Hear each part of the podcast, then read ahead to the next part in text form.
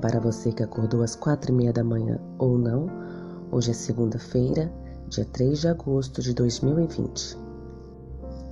O título da nossa lição de hoje é Deus, o doador de todos os dons. De acordo com 1 Coríntios, capítulo 12, versículos 11 e 18, Efésios, capítulo 4, versículos 7 e 8, e Tiago, capítulo 1, versículo 17, Deus é o originador de todas as dádivas e todo dom perfeito vem dele.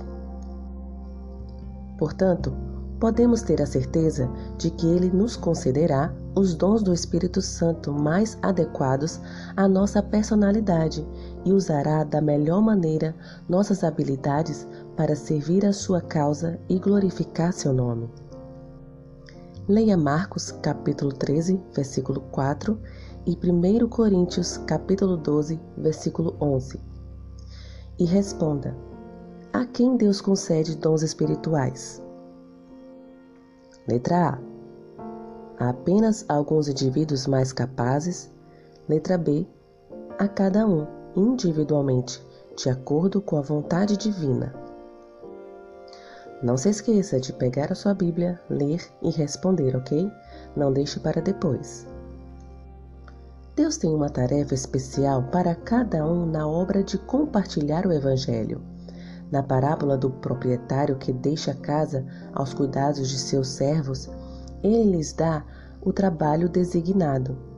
Marcos, capítulo 13, versículo 34. Há uma tarefa para cada um, e Deus concede dons espirituais a todos para que realizem a tarefa ou ministério a que são chamados. Quando entregamos a vida a Cristo e por meio do batismo tornamos-nos membros de seu corpo, a Igreja, o Espírito concede dons para que sirvamos ao corpo e testemunhemos ao mundo. Em 1903, a escritora Ellen White escreveu uma carta a certo homem para encorajá-lo a usar no serviço os dons que Deus lhe havia concedido. Ela escreveu: Somos todos membros da família de Deus. A todos nós, em maior ou menor grau, foram confiados talentos dados por Deus e somos responsáveis por sua utilização. Seja nosso talento grande ou pequeno, devemos usá-lo no serviço de Deus e reconhecer o direito de todos os outros de usar os dons que lhes são confiados.